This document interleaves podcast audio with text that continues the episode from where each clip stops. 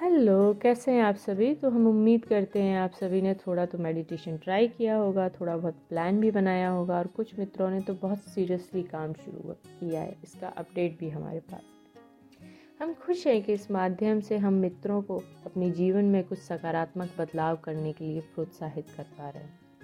हम उम्मीद करते हैं कि आप भी खुश होंगे इसको ट्राई करते समय। तो आज हम लोग होम्योपैथी के बारे में बात करेंगे। यदि आप हमसे पर्सनली मिल चुके हैं तो आप पहले से जानते होंगे कि हम होम्योपैथी के कितने बड़े फ़ैन हैं। और यदि आप हमारे मित्र हैं तो ये जानते होंगे कि हम डॉक्टर हनीमैन तो उनके द्वारा किए गए इतने सारे काम, फिर उनके काम के प्रति समर्पण, उनके करने के तरीके के भी कितनी सराहना करते हैं। तो हम में से कुछ होते हैं जो केवल उतना काम करना पसंद करते हैं जितने का पैसा मिलता है या उससे भी कम। कुछ उतना जिससे हमारा आमदनी हमारा नाम, प्रभाव बढ़ सके। और कुछ पूरे दिन काम में ही व्यस्त रहते हैं और जब कुछ और कर रहे होते हैं तो भी उसी काम के बारे में सोचते हैं। और वो सोचते हैं कि इस दुनिया में जाने से पहले सोसाइटी के लिए कुछ ऐसा देकर जा सकें जो उनकी बेहतरी कर सके। तो डॉक्टर हनीमैन भी उन्हीं में से थे। वो एक M B B S M D doctor थे। पर उनको एलोपैथी की ट्रीटमेंट के तरीके बहुत हार्श क्रूअल और पेशेंट को ज़्यादा सफरिंग देने वाले लगे। उन्होंने इसको बहुत बहुत एक्सप्लेन किया है। हम यहाँ पे नहीं बता रहे हैं उसके बारे में।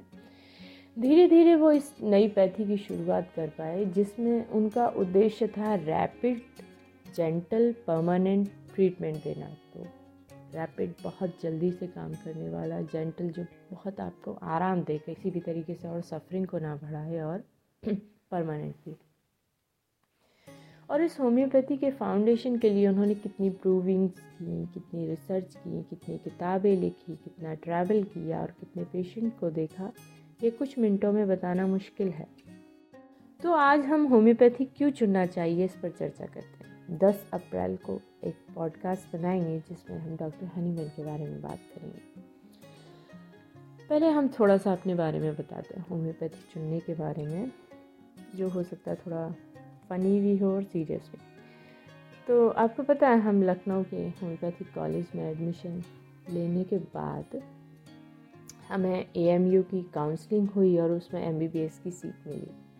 पर तब तक कुछ महीनों में हमको होम्योपैथी पसंद आने लग चुकी तो हमने वहीं पर रहने का डिसाइड किया। पर इस डिसीज़न के लिए, ये जो हमें हर हफ़्ते पापा से ताने मिलते हैं तुमने ये नहीं किया, तुमने ये नहीं किया, ये उसमें से एक ताना है कि ये लड़की कितनी ज़िद्दी है अपने डिसीजंस लेने में। तो हम नहीं चाहते कि आप अपने फैमिली के साथ ज़िद्दी हों, पर होम्योपैथी चुनने के लिए होना पड़े तो हम आपके साथ हैं। हम सभी लोग अपने जीवन में कई सारे डिसीजंस लेते हैं जो काफ़ी बोल्ड हैं और हमने भी कई लिए हैं, लेकिन हम खुश हैं कि हमने ये एक डिसीज़न लिया और हमने होम्योपैथी को चुना। तो अभी हम बात करते हैं कि एज ए पेशेंट हमको होम्योपैथी को क्यों चुनना चाहिए और उसके थोड़े से हम कंसेप्ट को समझाने की कोशिश करते हैं, जिससे कैसे काम करती है तो हम लोग थोड़ा गहराई से समझ सकते हैं। तो हमको जो बहुत पसंद है वो ये है कि इसमें कुछ भी रटने जैसा नहीं है। हमको रोज़ाना कुछ नया सीखने और सिखाने को मिलता है। डॉक्टर हनीमैन ने जो प्रूविंग सिस्टम तैयार किया है, उससे हम खुद हर दवाई की क्यूरेटिव एक्शन के बारे में फिर से पता लगा सकते हैं, पुराने लक्षणों को और देख सकते हैं और उसी काम को और आगे बढ़ा सकते हैं। साथ साथ हम उसी तरीके से नई दवाइयों की खोज कर पाते हैं। तो हमारे पास रिसर्च के लिए ढेर सारा काम होता है, यदि हम करना चाहें तो। फिर आता है होम्योपैथी की, जब हम होलिस्टिक अप्रोच की बात करते हैं, कैसे वो पूरा होल पे काम करती है, पूरे एक व्यक्ति पे काम करती है, एक बीमारी पे नहीं। तो कई तरीक़ों से इसमें हमको वह दवाई चुनकर आपको देना होता है, जिसने प्रूविंग के समय वही लक्षण दिए हों जो इस समय मरीज़ में है। जैसे मान लीजिए इस समय आपको हाई बीपी डायबिटीज़ माइग्रेन और ओबेसिटी इन सब के कॉम्बिनेशन में है और हमारे पास इसकी लगभग सौ मेडिसिन है। अब सौ में से हमको आपको एक देना होगा तो हम बाकी सब लक्षण पूछते हैं ना आपसे, जैसे आपको खाने में क्या पसंद है, नींद आती है कि नहीं आती है, गुस्सा कैसा आता है, डर कैसा लगता है? कब घबराहट होती है, गर्मी या ठंड ज़्यादा लगती है। और ऐसे बहुत सारे प्रश्नों के उत्तर के माध्यम से हम उन सौ दवाइयों में से एक दवाई को आपके लिए चुन पाते हैं। जो आपकी सभी बीमारियों के लक्षण भी कवर करती है और सारे जनरल्स भी।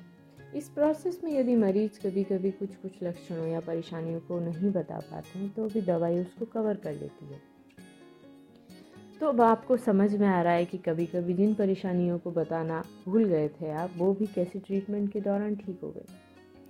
फिर हम लोग होलिस्टिक अप्रोच के दूसरे पहलू पर काम करते हैं। इसमें डॉक्टर हनीमैन बताते हैं यदि किसी बीमारी का मेंटेनिंग या एक्साइटिंग कॉज यानी जो उस बीमारी को बढ़ाने वाला हो या उसको बनाए रखने वाला हो, उसको पूरी तरीके से ठीक करने के लिए उन कारणों पर भी काम करना पड़ता है। जैसे यदि आपको अस्थमा है, जिसका कारण आपके घर या ऑफ़िस में सीलन है तो आपको इलाज लेते समय सीलन का भी इंतज़ाम करना होगा। नहीं तो ये अस्थमा आपको फिर से होगा। और ओवेरियन सिस्ट या पीसीओडी का केस लेंगे तो देखेंगे कितनी सारी मरीज़ ठीक होती हैं, पर फिर छः महीने बाद नया सिस्ट हो जाता है, क्योंकि उनकी जीवन शैली एवं खान पीन में जिन बदलावों को करना है, उनको नहीं किया गया है। ऐसे ही हम लोग देखें कि अनिद्रा, तनाव, अवसाद आदि बीमारियों में घर या ऑफ़िस का माहौल, हमारे जो रिश्ते हैं, उनका माहौल, परिस्थितियाँ कुछ ऐसी होती हैं जिनसे वो बीमारियाँ कभी ठीक ही नहीं हो पाती कितना भी इलाज करवा लें। तो अब फिर आप सोच रहे होंगे कि हम इतना ज़ोर क्यों देते हैं आपके खाने पीने और रहने के तरीक़ों पर? क्यों इतने सारे एलर्जी वाले पेशेंट्स का दूध और दूध से बनी सारी चीज़ें बंद करवाए? जो कि मथुरा के पेशेंट्स के लिए तो बहुत टफ था। तो अब हम लोग तीसरे पहलू पर बात करते हैं कि प्रत्येक व्यक्ति के स्वास्थ्य की जो वर्तमान स्थिति है, वो हमारे पास्ट को कैरी करती है। चाहे हम लोग शारीरिक स्वास्थ्य की बात करें या मानसिक। बहुत सारी बीमारियाँ जो अब हैं, उनका कारण पास्ट में किसी बीमारी को सप्रेस करने, यानी दबाने या फिर पैलिएट करने के कारण।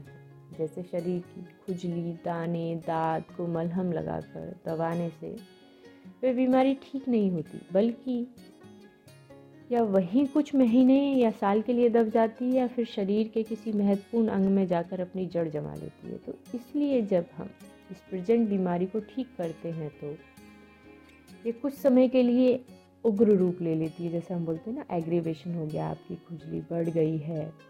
या फिर पुरानी बीमारियों को सरफेस पे ले आती है और फिर धीरे धीरे ये पूरी तरीके से जाने लगती है और कुछ महीनों में आप पूरी तरीके से ठीक हो जाते हैं।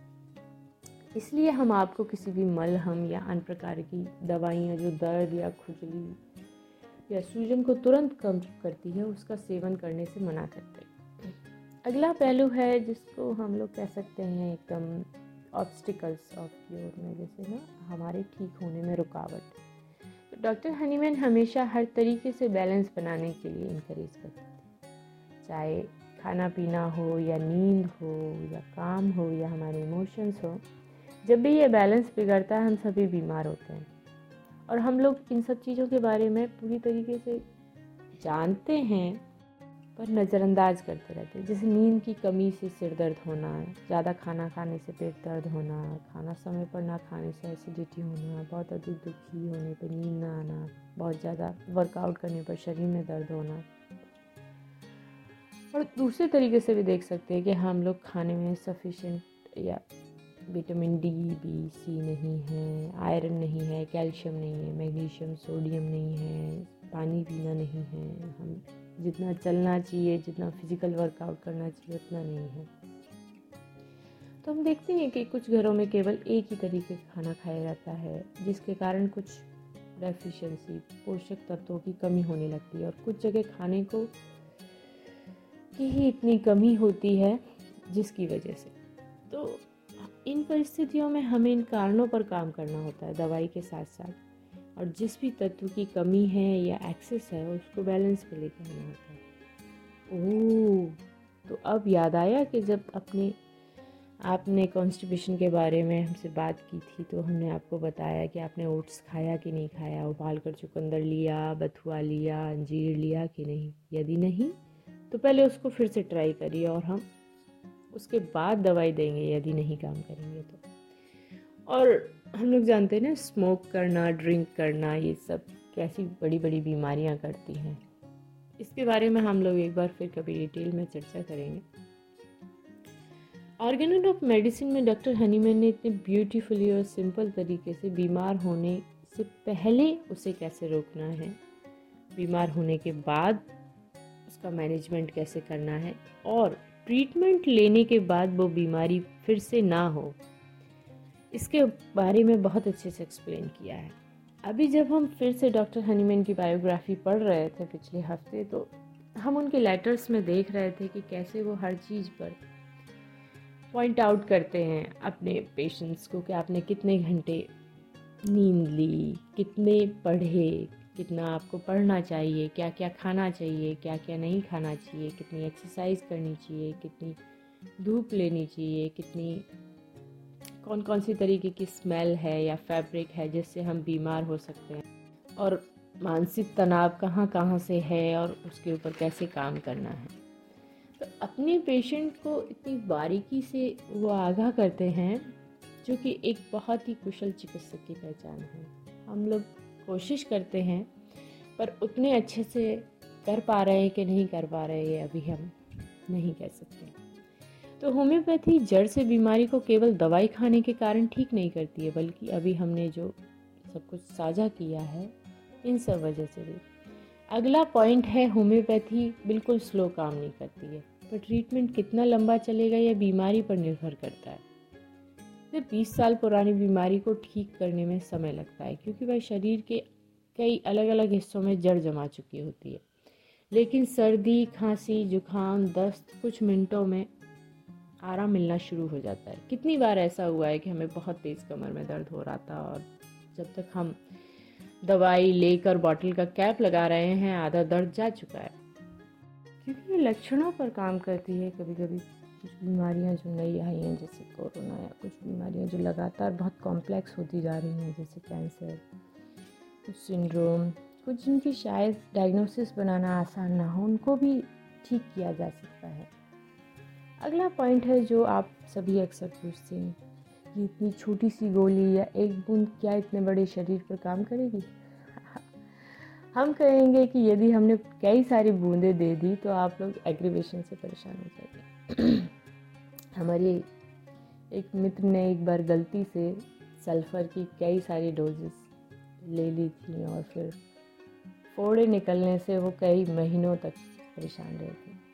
इन दवाइयों को पोटेंटाइज करने में उनको परिष्कृत करने में उनको उस स्तर तक पहुँचा दिया जाता है जो नैनो टेक्नोलॉजी से भी बहुत बहुत आगे है। तो हम कह सकते हैं कि कोई भी तत्व जिस तरीके से उसको तैयार किया जा रहा है, वो उसकी पावर का स्तर डिफाइन करता है। और डॉक्टर एनीमैन की जो विशेष खोजों में से ये पावर ऑफ़ डायनामाइजेशन और मिनिमम डोज जिन पर उन्होंने बहुत बहुत रिसर्च करने के बाद यहाँ तक पहुँचाए और इसका एक मेन कारण ये भी था कि वो एलोपैथी में इस चीज़ से भी काफ़ी परेशान थे कि बहुत हैवी हैवी डोजेज दी जाती हैं और उनका जो इफ़ेक्ट है वो ठीक है, लेकिन जो साइड इफ़ेक्ट है वो शरीर में वही उसको, जिसके लिए वो कहते हैं ना कि बहुत क्रूअल तरीके की तो वो होम्योपैथी में पूरी पूरी कोशिश कर रहे थे कि मिनिमम डोज हाँ।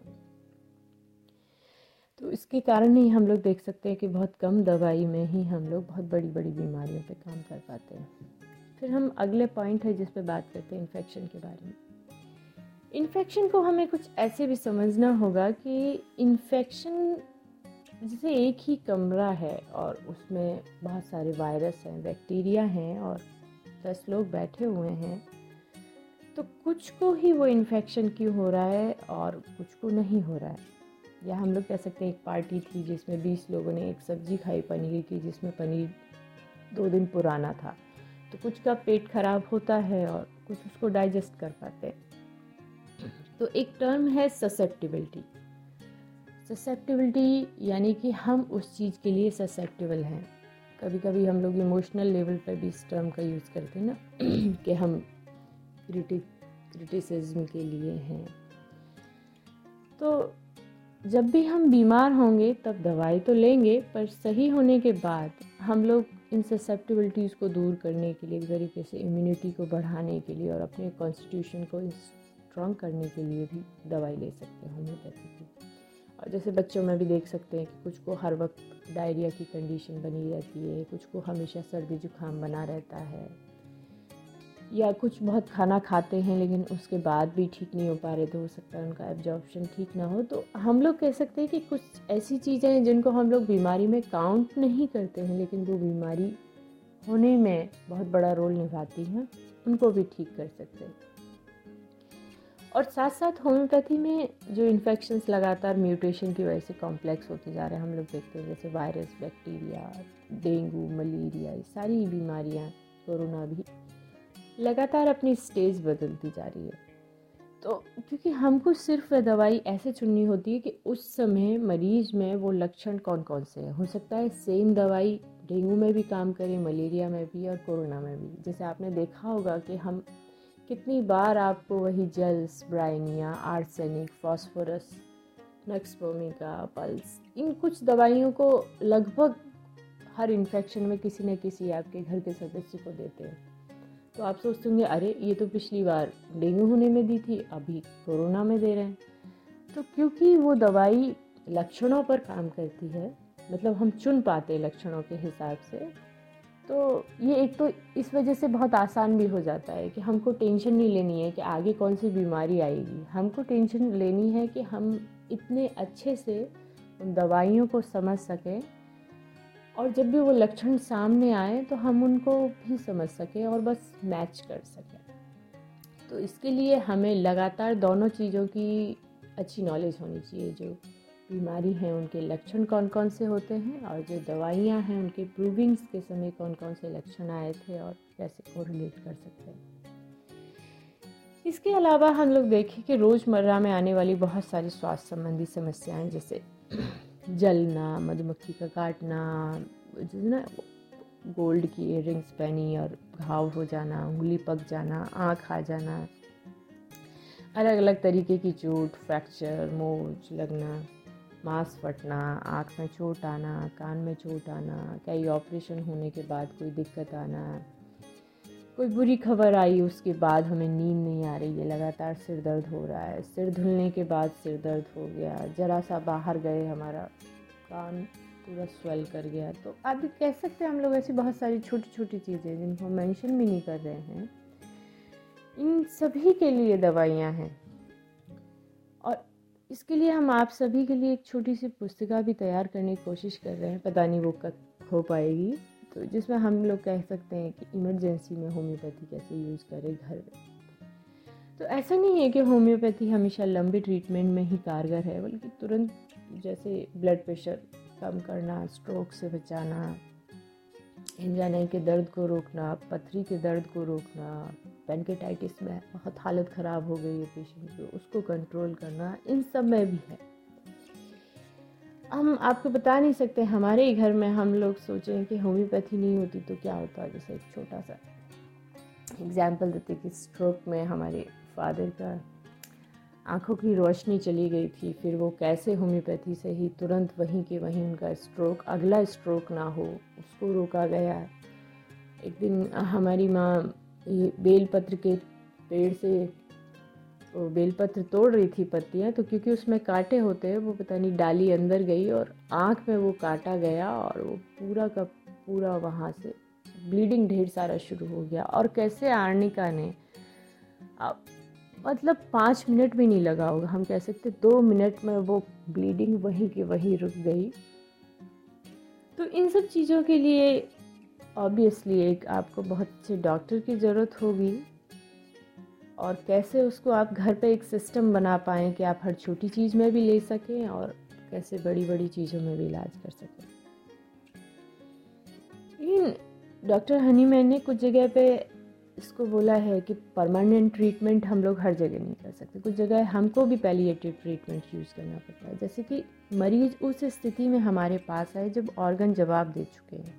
बीमारी एकदम एडवांस पैथोलॉजी में पहुँच गई है या कैंसर बहुत एंड स्टेज में है और ऑर्गन फेलियर वहाँ तक पहुँच गए हैं जब सारे शरीरों में कोई ना कोई प्रॉब्लम हो गई है। तो इसकी पहली स्टेज या दूसरी स्टेज में आप आते हैं तो हमें लगता है पहली में तो बिल्कुल ठीक हो जाते हैं, दूसरी में देखते हैं हम लोग कहाँ तक कितना कितना एक्सटेंशन है।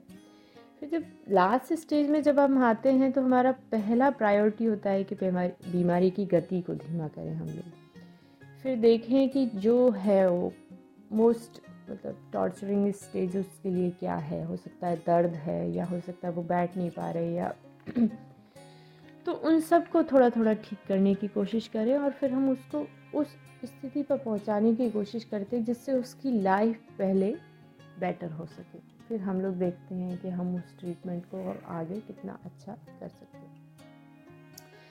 फिर हम लोग कुछ छोटे छोटे और पॉइंट देखते हैं जैसे कि बच्चों की जो ग्रोथ है उसमें कैसे इसका रोल होता है, दोनों ही ग्रोथ में, शारीरिक और मानसिक में। तो मानसिक से याद आया हमें, मानसिक रोगों के ट्रीटमेंट के लिए डॉक्टर हनी मैंने बहुत ही अच्छे से सारी चीज़ों को समझाया है। बीमारियों को पूरा क्लासिफाई भी किया है और फिर किस बीमारी में, किस दवाई के साथ, किस तरीके का मैनेजमेंट करने की आवश्यकता है। क्योंकि आप हर बीमारी में ऐसा नहीं है कि काउंसलिंग का रोल है, लेकिन काउंसलिंग तक ले जाने के लिए उस मरीज़ को कौन कौन सी दवाइयाँ देनी है, फिर जब मैनिक वायलेंट स्टेज में है तब कौन कौन सा देना है, जब वो हाईली डिप्रेस है तब कौन सा देना है और इस बीच में उनकी फैमिली को क्या क्या मैनेजमेंट करना है। आप जानते हैं ना डॉक्टर हनीमैन का इस साइकेट्रिक फ़ील्ड में भी बहुत सारा अनुभव रहा है, उन्होंने बहुत काम किया है। तो सबसे इंपॉर्टेंट एक डॉक्टर के लिए ये जानना होता है कि क्या करें और क्या ना करें। जो हमको सबसे पहले दिन कॉलेज में बताया गया था डॉक्टर हनीमैन की फ़िलासफ़ी में कि what to do and what not to do वो हमें हमेशा याद रखना होता है। तो हम, ऐसा नहीं है कि कोई भी पेशेंट आएँगे तो आँख बंद करके बोलेंगे कि नहीं, आप ठीक हो जाएँगे। पहले समझना होता है कि वो कहाँ तक है, कौन से स्तर पर है बीमारी, कितना ठीक हो सकता है और उस ठीक होने में दवाई के साथ साथ हमको और कौन कौन सी चीज़ें मैनेज करनी है। तो डॉक्टर हनीमैन ने बहुत सारी चीज़ों को, उनको भी एक्सप्लेन किया है जहाँ हमें एलोपैथिक या सर्जरी की हेल्प लेनी चाहिए। जैसे हम लोग शुरू करते हैं कि किडनी स्टोन के लिए होम्योपैथी काफ़ी फ़ेमस है, लेकिन फिर भी डॉक्टर हनीमैन ने कहा है कि जब ऐसी परिस्थिति हो, जब वो बहुत फंस गया हो और यदि ऐसी लाइफ थ्रेटनिंग कंडीशन आ रही हो, जो मूव ना कर रहा हो और पेशेंट की कंडीशन ख़राब होती जा रही हो तो हमें वहाँ पे सर्जरी के लिए जाना चाहिए। या फिर कुछ कुछ ऐसे स्टोन या स्ट्रक्चर्स होते हैं, जहाँ पे कोई तरीका नहीं होता उसको निकालने का कि हम कहें होम्योपैथी से उड़ के नहीं निकल जाती है कोई चीज़ उसके लिए एक पैसेज होना चाहिए। वो नहीं है तो करना है। फिर कुछ एकदम इरिवर्सिबल पैथोलॉजी हो जाती हैं, जिनको आप ठीक नहीं कर सकते। तो हो सकता है पहले उस पैथोलॉजी में जो वहाँ पे हुई कोई बहुत बड़ी सी गांठ हो गई है, या जिसकी वजह से शरीर के और अंगों पर दबाव पड़ रहा है, और हमारे पास इतना टाइम नहीं है। जैसे लंग्स में कोई ऐसी कंडीशन आ गई है जो तुरंत आपको हटानी पड़ेगी, नहीं तो कुछ घंटों में हमारे पेशेंट मर सकते हैं। तो एक तो हॉस्पिटल तक आप ले जाएँ जब तक सर्जरी तक शुरू करें, तब तक के लिए भी होम्योपैथी है हमारे पास। लेकिन उसको हटाने के बाद फिर आगे की चीज़ें कैसे मैनेज करनी है और आगे वो फिर से ना हो, उसके लिए भी है। फिर हम लोग देखते हैं बहुत सारे एक्सीडेंट होते हैं जिसमें अंग हमारे मल्टीपल फ्रैक्चर हो जाते हैं फ्रैक्चर हो जाते हैं और बुरी तरीके से कभी कभी काटने की नौबत आ जाती है, बहुत सारे स्टिचेस लगाने पड़ते हैं। तो इन सब के लिए भी हमको वो तुरंत लेना चाहिए। साथ में हम होम्योपैथी ले सकते हैं कि हम कैलेंडुला इस पर लगाएँगे आने का खाते जाएँगे या सिर की चोट है तो नाइट्रम सल्फ वगैरह लेते जाएँगे। पर साथ में जो मैनेजमेंट की ज़रूरत है, मान लीजिए किसका बहुत ज़्यादा ब्लड लॉस हो गया है तो हमें ब्लड चढ़ाने की ज़रूरत है। हम सिजेरियन ना हो, उसके लिए बहुत पहले से दवाई ले रहे हैं और कुछ एक्सरसाइजेज भी कर रहे हैं, लेकिन एंड टाइम पे बच्चे की जान को खतरा है और वो कंडीशन है तो हमें वहाँ पे लेना ही है। वहाँ पे हम वेट नहीं करेंगे कि नहीं नहीं, दवाई से हो ही जाएगा। तो होम्योपैथी बहुत अच्छे से काम करती है और साथ में एक चीज़, जैसे फ्रैक्चर हुआ है तो हम लोग लेंगे सिम्फाइटम कलकेरिया फॉस, लेकिन उसके लिए मैनेजमेंट करेंगे कि हमको वहाँ पे क्या करने की ज़रूरत है फ्रैक्चर को किस तरीके से ठीक करने की ज़रूरत है अलाइनमेंट वगैरह करने की। तो होम्योपैथी बहुत अच्छे से काम करती है, पर कहाँ पर पहले सर्जरी की ज़रूरत है होम्योपैथी की ज़रूरत है, कहाँ पे फ्लूट चढ़ाने की ज़रूरत है, ये सब आपका डॉक्टर हर जगह, हर केस में आपको ये समझने में मदद करेगा। साथ में हमें कब सप्लीमेंट की ज़रूरत है। जैसे विटामिन डी की कमी आजकल हम लोग देखें, इतनी कॉमन हो गई है। क्योंकि हम लोगों का जो धूप में बैठना है, वो बहुत कम होता जा रहा है और ऑफ़िस में हमेशा एसी है, घर में भी है और बच्चे भी अब तो बाहर नहीं खेल पाते। तो कभी कभी हमें विटामिन डी बाहर से लेना ही होगा, होम्योपैथी ट्रीटमेंट लेने के साथ, जो उसके ऑब्जॉर्बशन में बहुत मदद करेगा। और जो लोग प्योर वेजिटेरियन होते हैं, उनमें विटामिन बी ट्वेल्व की कमी हो जाती है। तो ये सब चीज़ें हमेशा ध्यान में रखनी होती हैं। इसके साथ यदि आप होम्योपैथिक ट्रीटमेंट लेना शुरू करना चाह रहे हैं तो कुछ सुझाव हैं हमारे। एक तो यदि आप सबसे पहले लेना चाह रहे हैं और जैसे अभी आपको कुछ बीमारी हुई है, सब कुछ के लिए डायबिटीज़, थायराइड, हाइपरटेंशन, कोई भी बीमारी हुई है, आपको पता चला आपके लिवर में स्वेलिंग है तो आप सीधे होम्योपैथी ट्राई करिए। पहले ऐसे मत करिए, अभी कंडीशन ख़राब है, पहले मैं एलोपैथी लेता हूँ, फिर होम्योपैथी। ये केस को और कॉम्प्लेक्स कर देती है। अनटिल हमने आपको बताया, बहुत इमरजेंसी वाली कंडीशन में जब हम एकदम शुरुआत से होम्योपैथी शुरू करते थे, ये बहुत तेज़ी से काम करती है और कितनी भी बड़ी बीमारियों को बिल्कुल, आप कह सकते हैं, चुटकी में ठीक कर देती है। हमारे पास अभी कल ही एक पेशेंट ने फिर से सीटी स्कैन का रिपोर्ट शेयर किया, जिसमें उसकी वाइफ को एपिलेप्सी था और उसके सी स्कैन में काफ़ी बड़ा एक ट्यूमर आ रहा था और दो महीने की दवाई के बाद उसको दोबारा फिट्स पड़ा और उसने हमसे बिना पूछे ही दूसरा सीटी स्कैन करवाया देखने के लिए। तो काफ़ी महीनों बाद पड़ा जो दूसरा फिट था, लेकिन सीटी स्कैन में देखा तो वो अब पूरी तरीके से ट्यूमर चला गया है तो अब वो एक तरीके से कह सकते हैं फिजिकलॉजिकल लेवल पर आ गया है। तो दो महीने में आ, लेकिन हम ये नहीं कहेंगे कि अरे हम सारे ट्यूमर्स दो महीने में ठीक कर देते हैं। हम एक एग्ज़ाम्पल दे रहे हैं कि कुछ चीज़ें ऐसे ठीक होती है कुछ चीज़ों में बहुत साल लगता है। तो दूसरा इसका पॉइंट ये होता है कि यदि आप ऑलरेडी एलोपैथी ले रहे हैं तो इस प्लान के साथ साथ आए कि आपको वो एलोपैथी बंद करनी है। इसका कोई सेंस नहीं बनता है कि नहीं नहीं हम ताउम्र दोनों पैथी चलाएँगे होम्योपैथी भी एलोपैथी भी। जब आप आते हैं तो हम शुरुआत में कहते हैं कि हाँ हाँ ठीक है, आप दोनों एक साथ चला सकते हैं। लेकिन यदि आपका प्लान हमेशा ही दोनों को चलाना है एक साथ तो फिर बेकार है। क्योंकि दोनों बिल्कुल अलग तरीके से काम करती हैं। एक तरीके से हम कह सकते हैं कि एक ही अंग पर दोनों मेडिसिन काम कर रही है तो एक उसको खींच कर ठीक करना चाहती है और दूसरा उसको सिकोड़ कर अब बेचारा जो अंग होगा वो कंफ्यूज हो जाएगा क्या करे तो इसलिए हम लोग उसको भी राहत दें और कोशिश करें पूरी तरीके से शिफ्ट हों। और एटलीस्ट कैसे कैसे शिफ्ट होना है और जो दवाइयाँ उनको अचानक से बंद बिल्कुल नहीं करना है, फिर से हम आते हैं कि हमारे जो डॉक्टर है वो प्लान करेगा कि उन दवाइयों को कैसे धीरे धीरे कम करना है। और कुछ दवाइयाँ बिल्कुल अचानक से भी बंद कर सकते हैं, जिनसे बहुत ज़्यादा फ़र्क नहीं पड़ता, लेकिन ये भी डॉक्टर ही सलाह देगा। आपको तो एक अच्छे डॉक्टर को ढूँढने में समय लें, अच्छे से आप जाँच पड़ताल कर लें सेटिस्फाइड हो जाए और फिर जब एक बार आप उस डॉक्टर को चुन लें तो फिर जब वो सलाह दे आपको, चाहे वो आगे कितने महीनों के लिए हो, आप उसको फॉलो करें। ये जो होता है ना, हम हर महीने डॉक्टर बदल रहे अरे, अभी आराम नहीं मिला या काफ़ी बार ऐसा हुआ है कि जो हमारी खुजली और ये सब बढ़ जाती है, जैसे हमने आपको बताया था उसका कारण क्या है। और जैसे वो बढ़ती है, हम फिर भागने लगते हैं कि अरे, अब हम फिर से ट्यूब लगा के उसको ख़त्म कर लेते हैं, फिर आएँगे। और फिर आप फिर आएँगे, फिर से वो खुजली बढ़ाएँगे तो वो फिर प्रोसेस एक एंड हो जाता है। तो आपके जितने क्वेश्चंस हों, पहले डॉक्टर से कंसल्ट करें और फिर। और हम आपको जो लास्ट में एक इंकरेज करना चाहेंगे फैमिली डॉक्टर के कंसेप्ट पे कि आप एक ऐसे डॉक्टर को चुनें जो एक फैमिली डॉक्टर की तरह आपकी देखभाल कर सके। जैसे हमने आपको बताया, बहुत छोटी छोटी चीज़ें हैं जिनके लिए आप शायद दौड़ दौड़ के ना जा पाए तो आप एक होम्योपैथी किट को घर पे रख सकते हैं।